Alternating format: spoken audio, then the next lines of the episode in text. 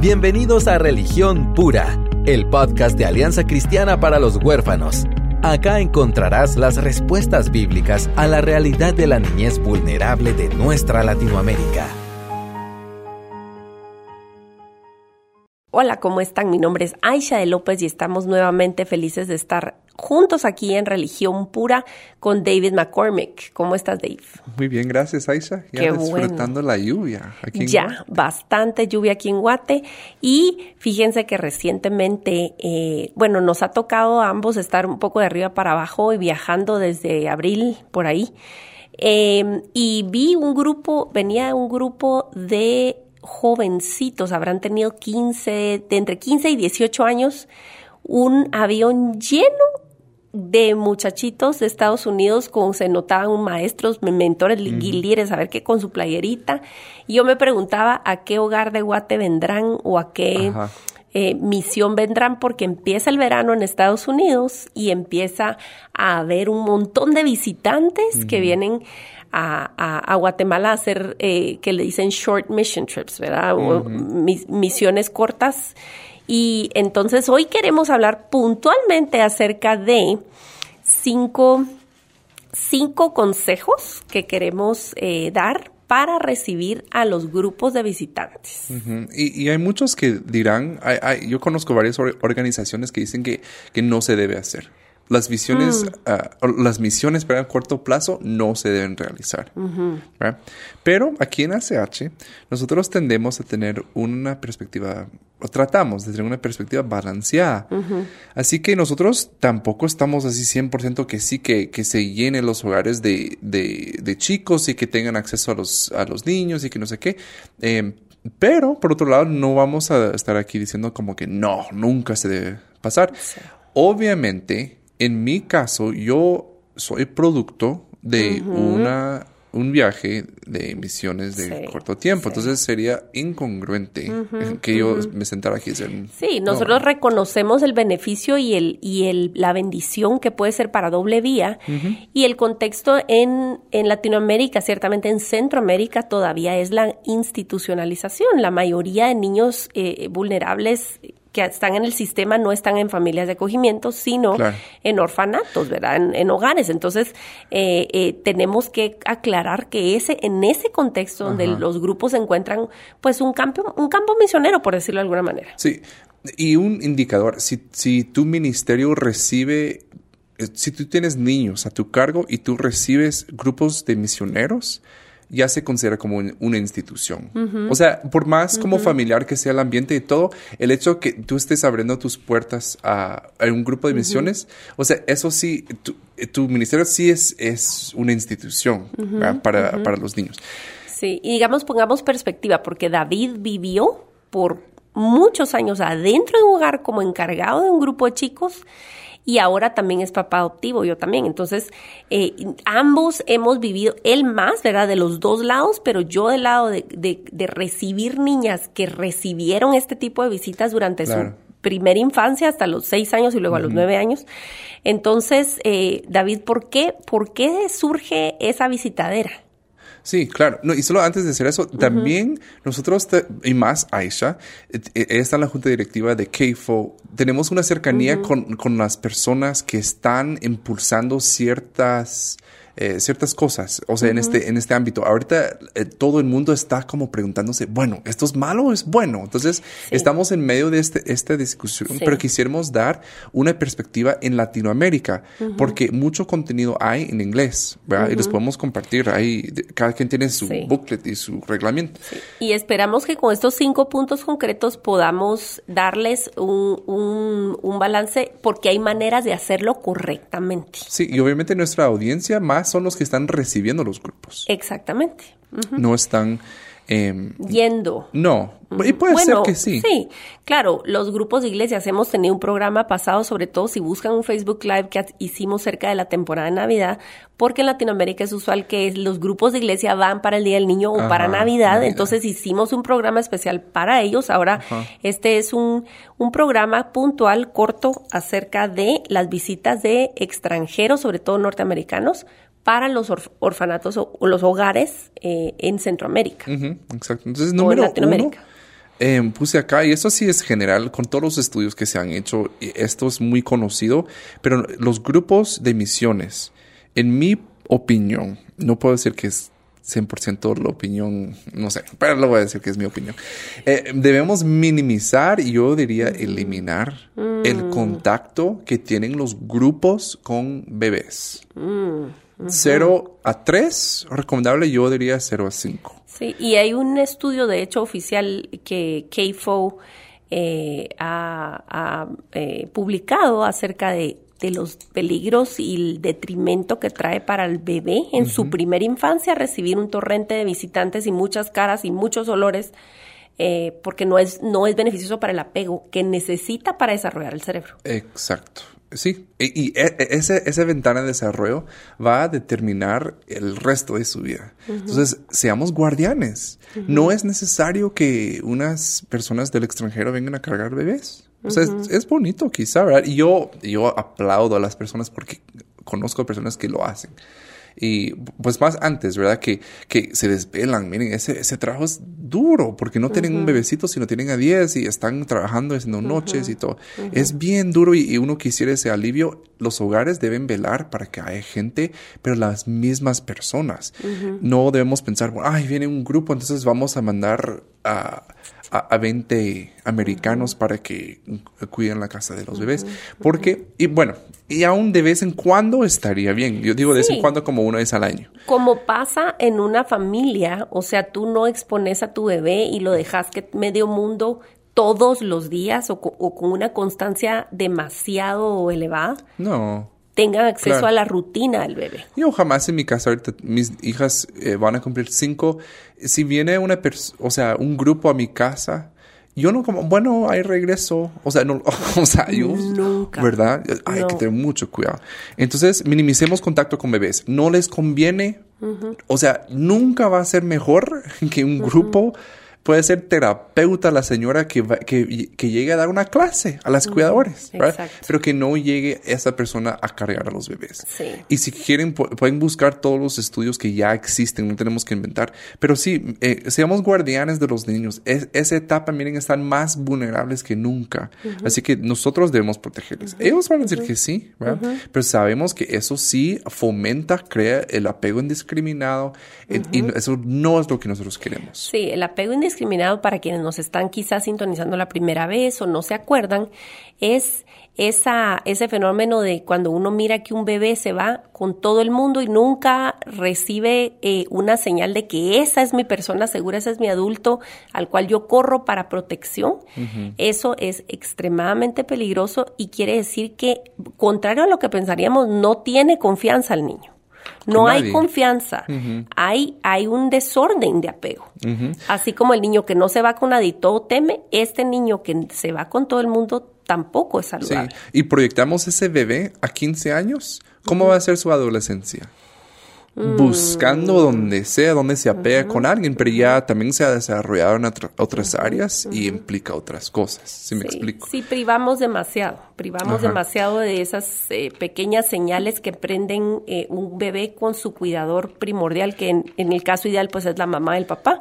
Pero cuando no es así, pues con, con, la nana, con la niñera, con la encargada de hogar, que siempre debería estar. Exacto. Y si ustedes nos están escuchando y ustedes lo hacen, no hay condenación pero sí hay pasos a seguir. Y eh, eh, esto va con el siguiente paso. ¿Cómo podemos entonces? Porque nosotros pues vienen 300 personas al año y, todos cargan bebés porque es la forma que recaudamos fondos y todo. Y sí, seguro preguntan, ah, yo quiero ver los bebecitos y todo. Eh, pero hay formas la forma que se podría hacer, yo creo que cualquier voluntario que llega y si ustedes lo sientan y, tal vez un video, tal vez una charla explicándoles, miren, nosotros eh, tenemos estos bebés y es nuestra responsabilidad y vamos a hacer nuestro mejor eh, desempeño, esfuerzo, eh, porque nosotros somos mayordomos de estos, de estos bebés y Dios nos ha dado esa, esa, responsabilidad, así que no vamos a permitir que todos ustedes vayan a, cargar bebés, porque eso no, no, está bueno para ellos. Pero este nos llega al segundo punto de que es de preparar preparar a los grupos, informar a los grupos. Em, yo conozco hogares que tienen como una orientación. Yo, yo, por ejemplo, yo sé que Back to Back, ellos ponen videos y no solo es al principio. Previo a la visita. Exacto. Ellos antes de llegar al país, antes de abordar el avión, ya han recibido un curso. Y nosotros actualmente estamos traduciendo un curso de cuidadores competentes en trauma de dos horas. Es como una introducción, que eso espero que lo tengamos listo para la cumbre, para que lo podamos lanzar, tener la disposición de ustedes para que lo puedan eh, poner como requisito, si tú vas a visitarnos, tú tienes que tomar este curso de dos horas. Pero eso lo vamos a trabajar, ¿verdad? Sí, es, es tan importante porque eso requiere, eso, bueno, y requiere compromiso y, y de verdad comprometernos con el bienestar a largo plazo del niño. Corto plazo es súper fácil emocionar gente con niños. Claro, bombones y, ajá, Sí, correcto. Y como hemos dado y seguimos dando vida en limbo y piñatas y payasos, más allá de piñatas y payasos, que es un, es un taller completo que damos acerca de todo, porque nosotros no recomendamos este tipo de visita, ¿verdad? Porque hay opciones mucho más beneficiosas para la vida de los niños a largo plazo. Claro. ¿Y saben dónde sí son más estrictos ahora, veo yo? Es que, por ejemplo, en cuando tú vas a un zoológico. Mm. no, pero ah, es que no te permiten entrar con hamburguesas y como que coman, no sé qué. Porque ellos dicen, o sea, tenemos una dieta, perdón, este ejemplo tal vez no. No, pero ¿sabes qué pasa? Es un buen ejemplo porque somos bien extremos en ese tipo de cosas y luego con los niños. Con animales hay reglas y hay, hay personas vigilando que la gente no les dé de comer, ¿verdad? Entonces seamos así, seamos vigilantes y que, que tengamos cuidado. Y preparemos a los equipos lo más posible porque se vuelve no solamente una experiencia emocional que va a tener un impacto, definitivamente va a tener un impacto, pero va a tener un impacto mucho más profundo profundo si es una experiencia educativa, además, donde yo me estoy entrenando en trauma, donde yo estoy aprendiendo la realidad de esa niñez que voy a ir a, si es que quiero servirles bien. Exacto. Yo sé que, por ejemplo, en Back to Back, yo fui a visitar su sede en Monterrey y ellos todas las mañanas, yo creo que es una hora, eh, no es el grupo, el ministerio les da una devocional mm. todas las mañanas. O sea, mm. antes de hacer cualquier otra cosa, el ministerio tiene la oportunidad de hablarles y, les dan, o sea, les dan como contenido de cuidadores competentes en trauma y también eh, ahí mismo están procesando las cosas que las personas están viendo. Y eso es que todas las mañanas eso está sucediendo. O sea, el ministerio es intencional en hacerlo. Entonces, eh, ustedes tienen, o sea, pueden ustedes crear los requisitos para la gente que va a llegar, ¿verdad? Entonces, em, que sean intencionales en preparar el camino, preparar a las personas, informarles en trauma. Em, y vamos a tratar de ayudarles en eso. Otra cosa, por ejemplo, que sé que se hace en algunos hogares es de vida en limbo. Miren, solo el hecho que reciban vida en limbo, la forma que interactúen con niños va a ser diferente. Es diferente, es diferente. Nosotros hemos tenido la experiencia de dar ese increíble taller de roles muchas veces.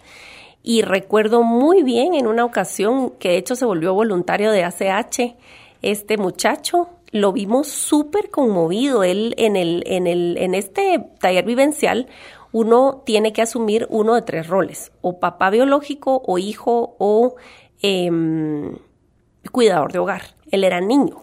Pero el, terminamos el taller y el hombre no se podía incorporar, estaba llorando, llorando, llorando. Y luego de la actividad fue con su pastor de jóvenes y le dijo, pastor, mire, perdóneme, no podemos hacer la actividad como la habíamos planeado para tal fecha que íbamos a ir a visitar a un hogar de niños, no podemos hacer eso porque aprendí y viví esto, esto y esto y no puedo. O sea, ni mm. siquiera es que nosotros tengamos argumentos, simplemente la realidad de los niños te obliga a hacer las cosas y evaluar lo que llevas, que no dudamos con la mejor intención. exactamente. Y tenemos una buena noticia para ustedes, porque dirán, ay Dios, pero... ¿A qué hora? ¿A, qué hora? Ajá, eh, ustedes van a llegar a, venir a dar vida al limbo. Nosotros quisiéramos que fuera más alcanzar.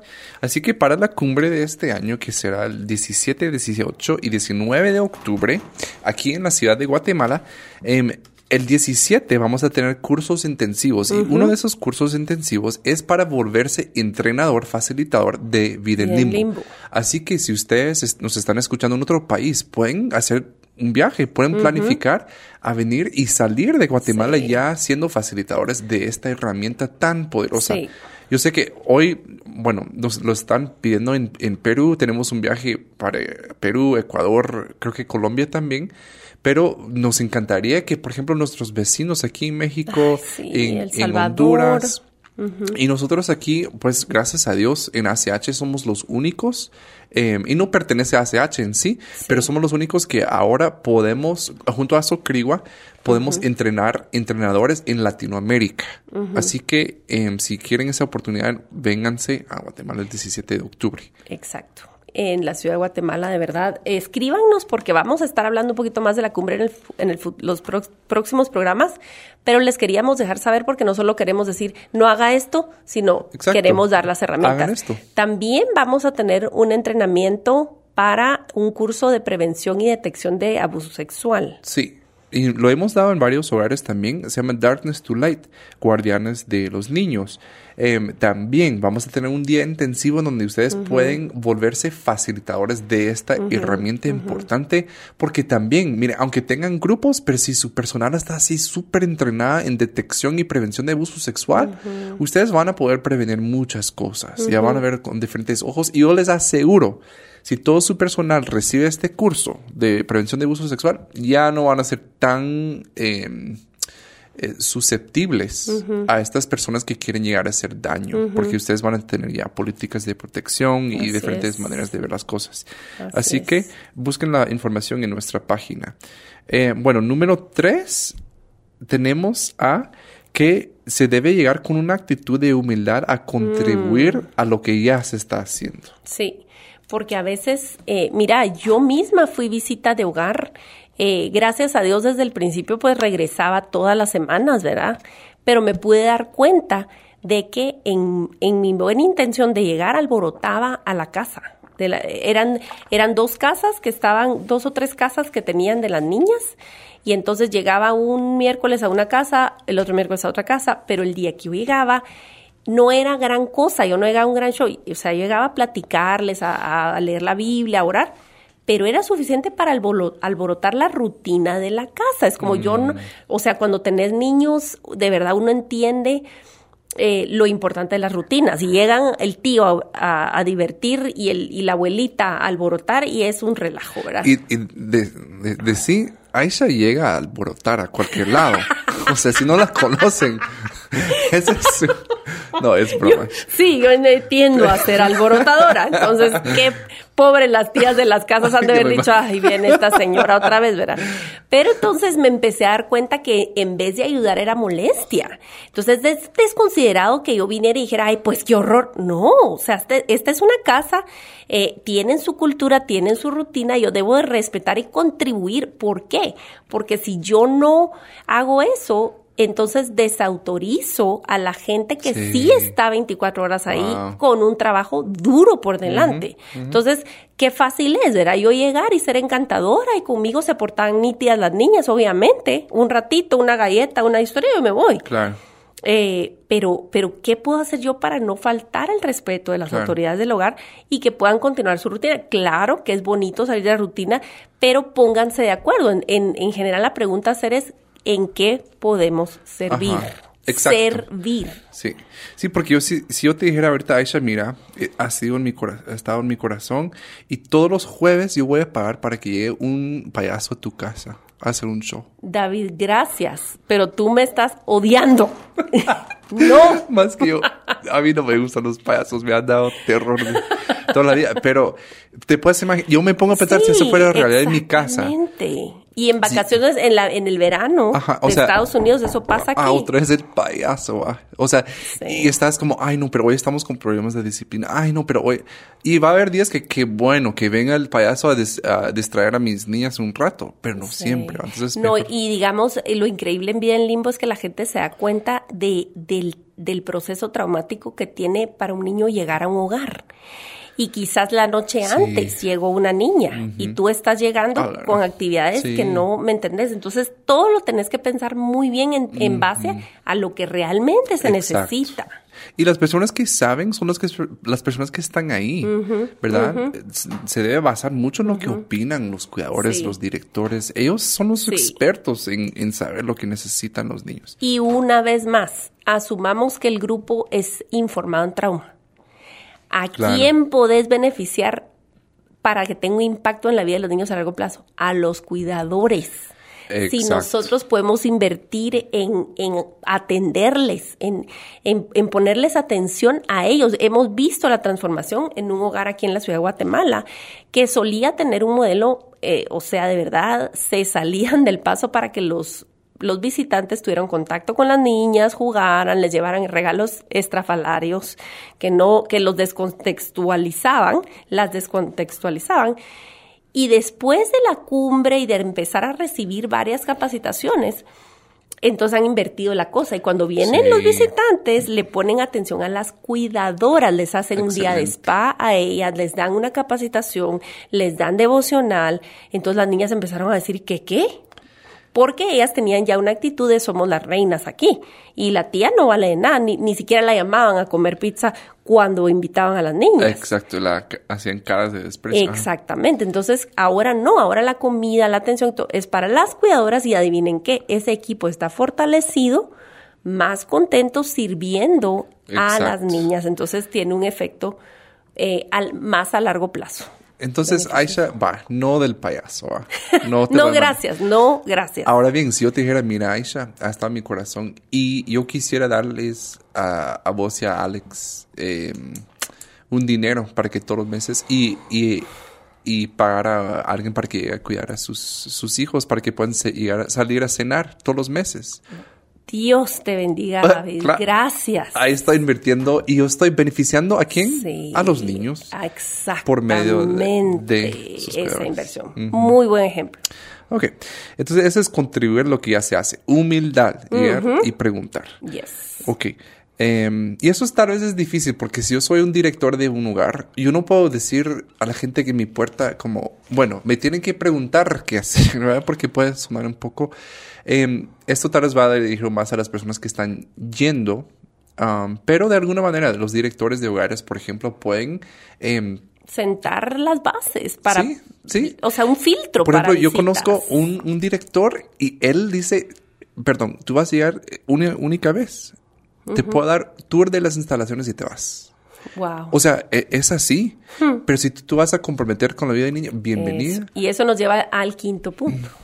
O al qué? Cuarto. Al cuarto. Que es pensar a largo plazo. Pensar a largo plazo. Realmente es maravilloso oír las historias de gente que llegó a visitar y cómo vos permaneció. Y tal vez no se mudaron, pero pudieron empezar una relación por carta y luego visitas y luego y siempre en oración y siempre el niño tenía esa esperanza que alguien pensaba en él. Eso es lo que realmente es deseable.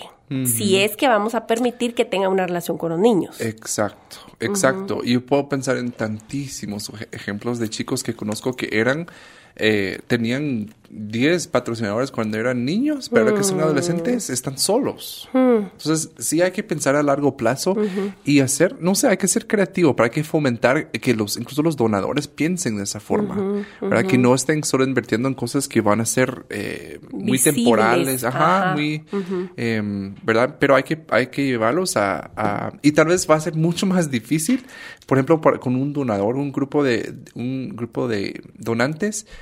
Es más fácil vender eh, un resbaladero. Miren, necesitamos un resbaladero y ponemos la plaquita de ustedes. Eh, qué fácil. Mm. Pero decir, miren, necesitamos el salario de otra trabaja- trabajadora social. Sí. A veces tienen fondos para el campo de fútbol, pero no tienen para pagarle a la psicóloga. O no tienen para el gas, ¿verdad? Para cocinar en la estufa. Entonces son cosas que no son tan bonitas publicar, pero ay, que hacen más diferencia en la vida de los Sí, niños. no, y, también conozco eh, a un hogar aquí en Guatemala que ellos sí entraron y ellos se dedican a educar a sus donantes. Hmm. Ellos no dicen, no, nosotros no somos víctimas para ir pidiendo, mendigando, no. Nosotros Wow. vamos a informar y vamos a, a entrenar incluso a nuestros donantes porque nosotros somos los expertos en el tema, el donante no. Y tal vez puede haber un poco de resistencia al principio, Sí, pero es un seguro. compromiso de parte de, de los hogares o ministerios a informar, estar constantemente diciendo, miren, nosotros hemos, lo hemos hecho de esta manera, pero pensando en el niño, el niño en el centro, creemos que esta es la mejor forma, Sí, te comprometes con nosotros, no sé qué. Sí.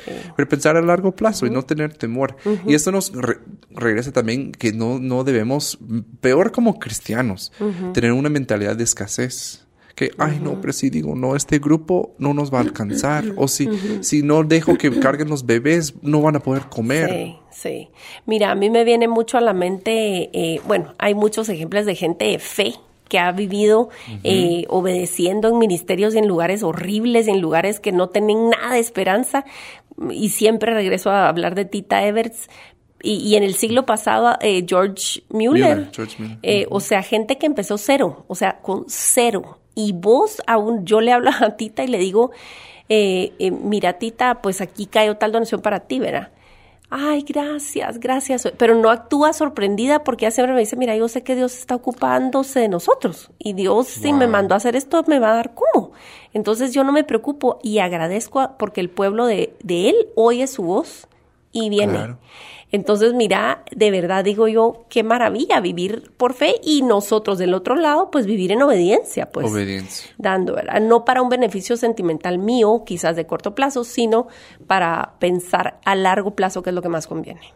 Claro. No, y también un, un paréntesis que eh, lo que yo pienso en cuanto a la provisión eh, es que hay que pedirle a Dios provisión cuando todos los días. O sea, Él lo hizo de una manera que no es de que yo tenga un evento una vez al año que ahí es donde lo- yo- vamos a pedir eh, la provisión de Dios, a Dios. Yo estoy hablando no, de Dios, no como donantes. Sino Dios lo diseñó de una manera y, y dio el ejemplo del maná, que el maná Wow, se, sí. se, se, Se podría. se podría el día siguiente. Dios lo que quiere proveer es tu pan diario. No quiere proveer tu presupuesto de aquí a 10 años. O sea, eso no es la forma que Él trabaja. Si Él les ha dado una abundancia, ¿saben qué dice 1 Corintios 9.8? Es que para que ustedes sean generosos. Wow, sí. No es para que si ustedes, eh, porque también Jesús da el ejemplo que si ustedes están construyendo para poder, eh, o sea, nueva, nue- ¿cómo es la palabra? Eh, como lo- el granjero que tiene Ah, sí, demasiado y que sí, tiene que, sí. que botar lo que tiene para construir nuevos, como nuevas bodegas, ¿verdad? Para-. Si ustedes están teniendo que construir nuevas bodegas, porque tienen abundancia, es para que ustedes sean generosos. Pero Dios lo que busca proveer es el pan diario. Entonces, todos los días, y qué gran responsabilidad. Yo, por ejemplo, padre de mi casa, yo todos los días le pido, Dios provee. Hoy. Hoy no puedo proveer ni siquiera, mira, aquí a un mes eh, tendremos necesidad. No, lo que puedo pedir es hoy, pero le pido todos El los días. Sí, porque creo que mucho que de lo que genera, o sea, ¿por qué se generan esta ráfaga de visitas? Es porque necesitan donantes, es porque necesitan que la gente venga a ver qué están haciendo y toda la cosa. Y en ese afán de proveer, pues se rompen algunos límites saludables para la vida de los niños. Entonces, si vamos a la raíz y pensamos, Señor, tú te ocupas de nosotros, si tú le has vestido a los lirios del campo que hoy están y mañana ya no, Exacto. si tú le has de comer a los pajaritos, pues cómo te vas a olvidar de nosotros, ¿verdad? Exacto. Y Dios respalda el trabajo hecho con excelencia en integridad y defendiendo al débil. Y entonces si estamos a favor del débil, no vamos a usar al débil para poder promover No. el trabajo que queremos hacer. No. Entonces eh, estamos llamando a la conciencia a decir, Señor, bueno, evaluemos pues nuestras prácticas y, y- y podemos ser luz hasta en ese sentido. Imagínense. Imagínense. Sí. Sí. Sí, entonces sí, eh, perdón que se fue como un paréntesis porque estamos hablando de a largo plazo, ¿verdad? pero todo lo contrario en este sentido que nosotros debemos, debemos orar todos los días, que Dios Sí. provee y Dios, Sí. que Dios provea, que no dependamos de Estados Unidos. Y fíjate pues cómo es la cosa, porque vos decís, parece contradictorio que pensar a largo plazo nos requiere depender a diario, pero así es. O sea, la cierto. dependencia diaria es lo que trae beneficio a largo plazo. Exacto. Y, y también yo soy un misionero que recibe donaciones. O sea, esa es mi realidad. Yo no estoy diciendo que, que ah, si ustedes están recibiendo donaciones están fuera de la voluntad de Dios. Yo, pero yo lo veo, quien es fuente de mi, de mi provisión es Dios. Ahora, Él, gracias a Él, él utiliza diferentes medios y la mayoría vive en Estados Unidos gracias a Él. Ese es su plan, digo yo. O sea, yo estoy agradecido por lo que Él me da, pero viene de Él. Y yo, yo nunca he tenido y espero que Dios guarde mi corazón para que yo nunca me tenga que vender. Wow. Sí. ¿Verdad? O, o, como, no sé, pintar de una forma para que atraer más gente, porque ahí ah, también yo empiezo a ver la gente no como hijos de Dios, hermanos en Cristo, sino que posibles donantes. Ajá. Uy, y qué delicado. Qué delicado. Completamente. Que Dios, no, yo lo hablo de verdad con mucha propiedad, que Dios nos guarde de nosotros mismos. Amén. Porque Amén. qué delicado. Amén. Sí. Bueno, y el último punto es de siempre respetar o, considerar el tema de la descontextualización. Mm. Entonces, Aisha, ¿cuál es el contexto realmente guatemalteco de estos niños? Bueno, en especial los que están en hogares de protección están la mayoría por extrema pobreza, por negligencia, por abuso, pero el contexto latinoamericano y, pues rural es eh, eh, el de casas sencillas, zapatos hechos aquí, ¿verdad? Eh, eh, tortillas, eh, frijolitos, juegos afuera, sencillos, y no queremos decir que no podemos tener sueños de progreso para los niños. Claro que no, para nada. Pero sí, si tenemos en mente algún día la reunificación, en medio de mostrarle a los niños, pues, posibilidades de, de, poder ejercer en el futuro una provisión, este, estudiar y tener cosas que tal vez en su realidad de origen no tenía. Si nosotros pretendemos em, realmente eh, reinsertarlos en la sociedad de Guatemala, tenemos que tener cuidado de qué, de qué les estamos dando y de qué estamos proveyendo a diario para ellos. Es cierto. Y, y ah, se, se escucha testimonios, ¿verdad? Y de, por ejemplo, un chico de que eh, se emigró a Estados Unidos ilegalmente o se fue con un coyote. Sacó un préstamo aquí en, Guatemala para ir eh, de forma ilegal a Estados Unidos y llegó a nada. Mm. Pero es que él tenía tanta ilusión de que ahí había oportunidad, había abundancia. Porque también solo tenía modelos de gente de Estados Unidos que venía a mostrarle una buena vida. Exacto. Mm, y digo, este es un llamado también para los guatemaltecos, ¿dónde estamos? O los costarricenses o los hondureños, ¿dónde está la iglesia de cada país para poder ir y mentorear, verdad? Y estar a diario con los muchachos. Eh, algo que pasa mucho es, digamos, Julia Arriaga ha estado en el programa.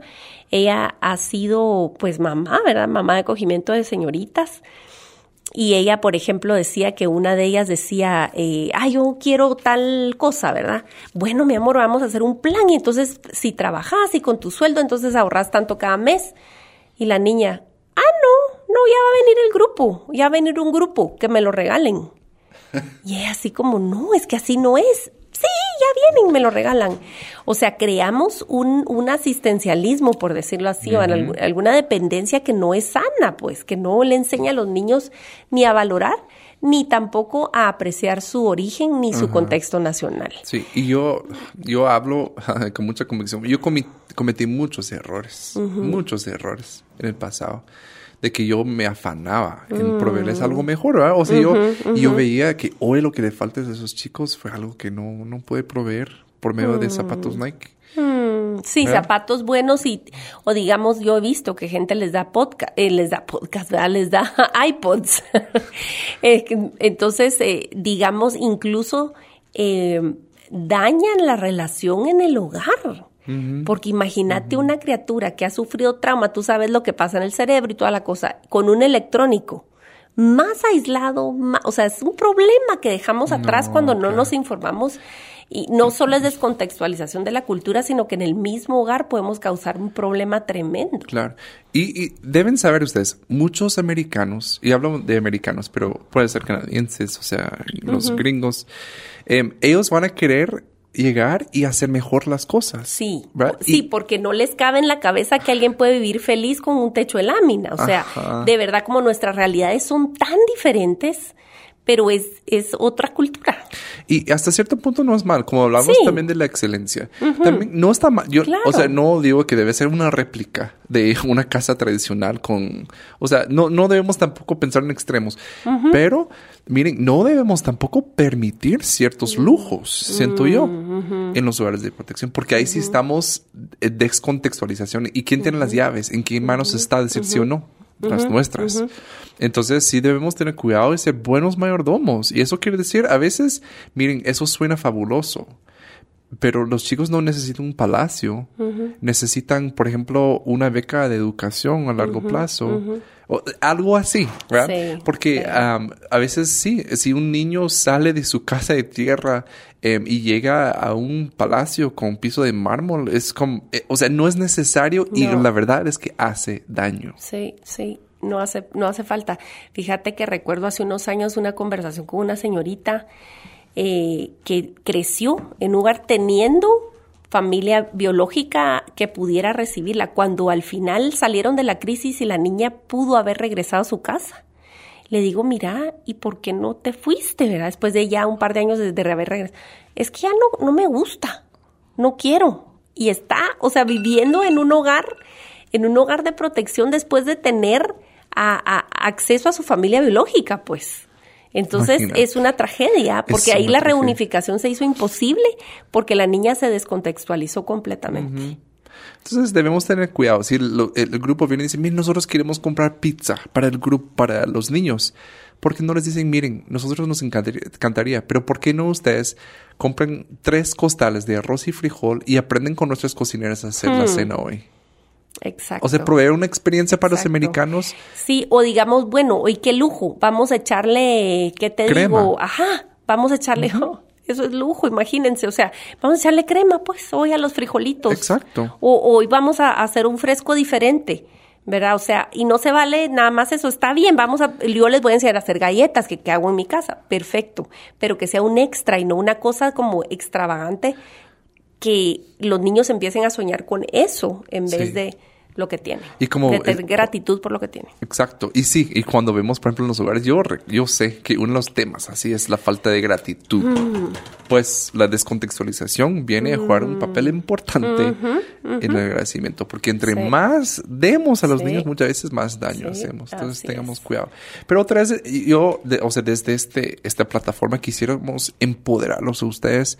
No son víctimas. Dios conoce sus necesidades. No tienen que... Eh, um, no tienen que violar, no quiero decir, eh, usar esa palabra, pero los derechos de los niños para adquirir su, su, bienestar. Dios sabe la necesidad y Él está dispuesto a suplir. Deben, deben eh, honrar y ser rectos aun cuando parece que eso no es posible. Pero Dios lo que honra la fidelidad y la rectitud. Entonces, espero que esto les haya servido y, y queremos empoderarlos, que ustedes tienen las llaves, ustedes tienen el poder de decir no, aun si, si pierden una donación de 100 mil dólares, pero si están honrando al niño, están sirviendo al Dios que es dueño del oro, oro y la plata. así es, así es.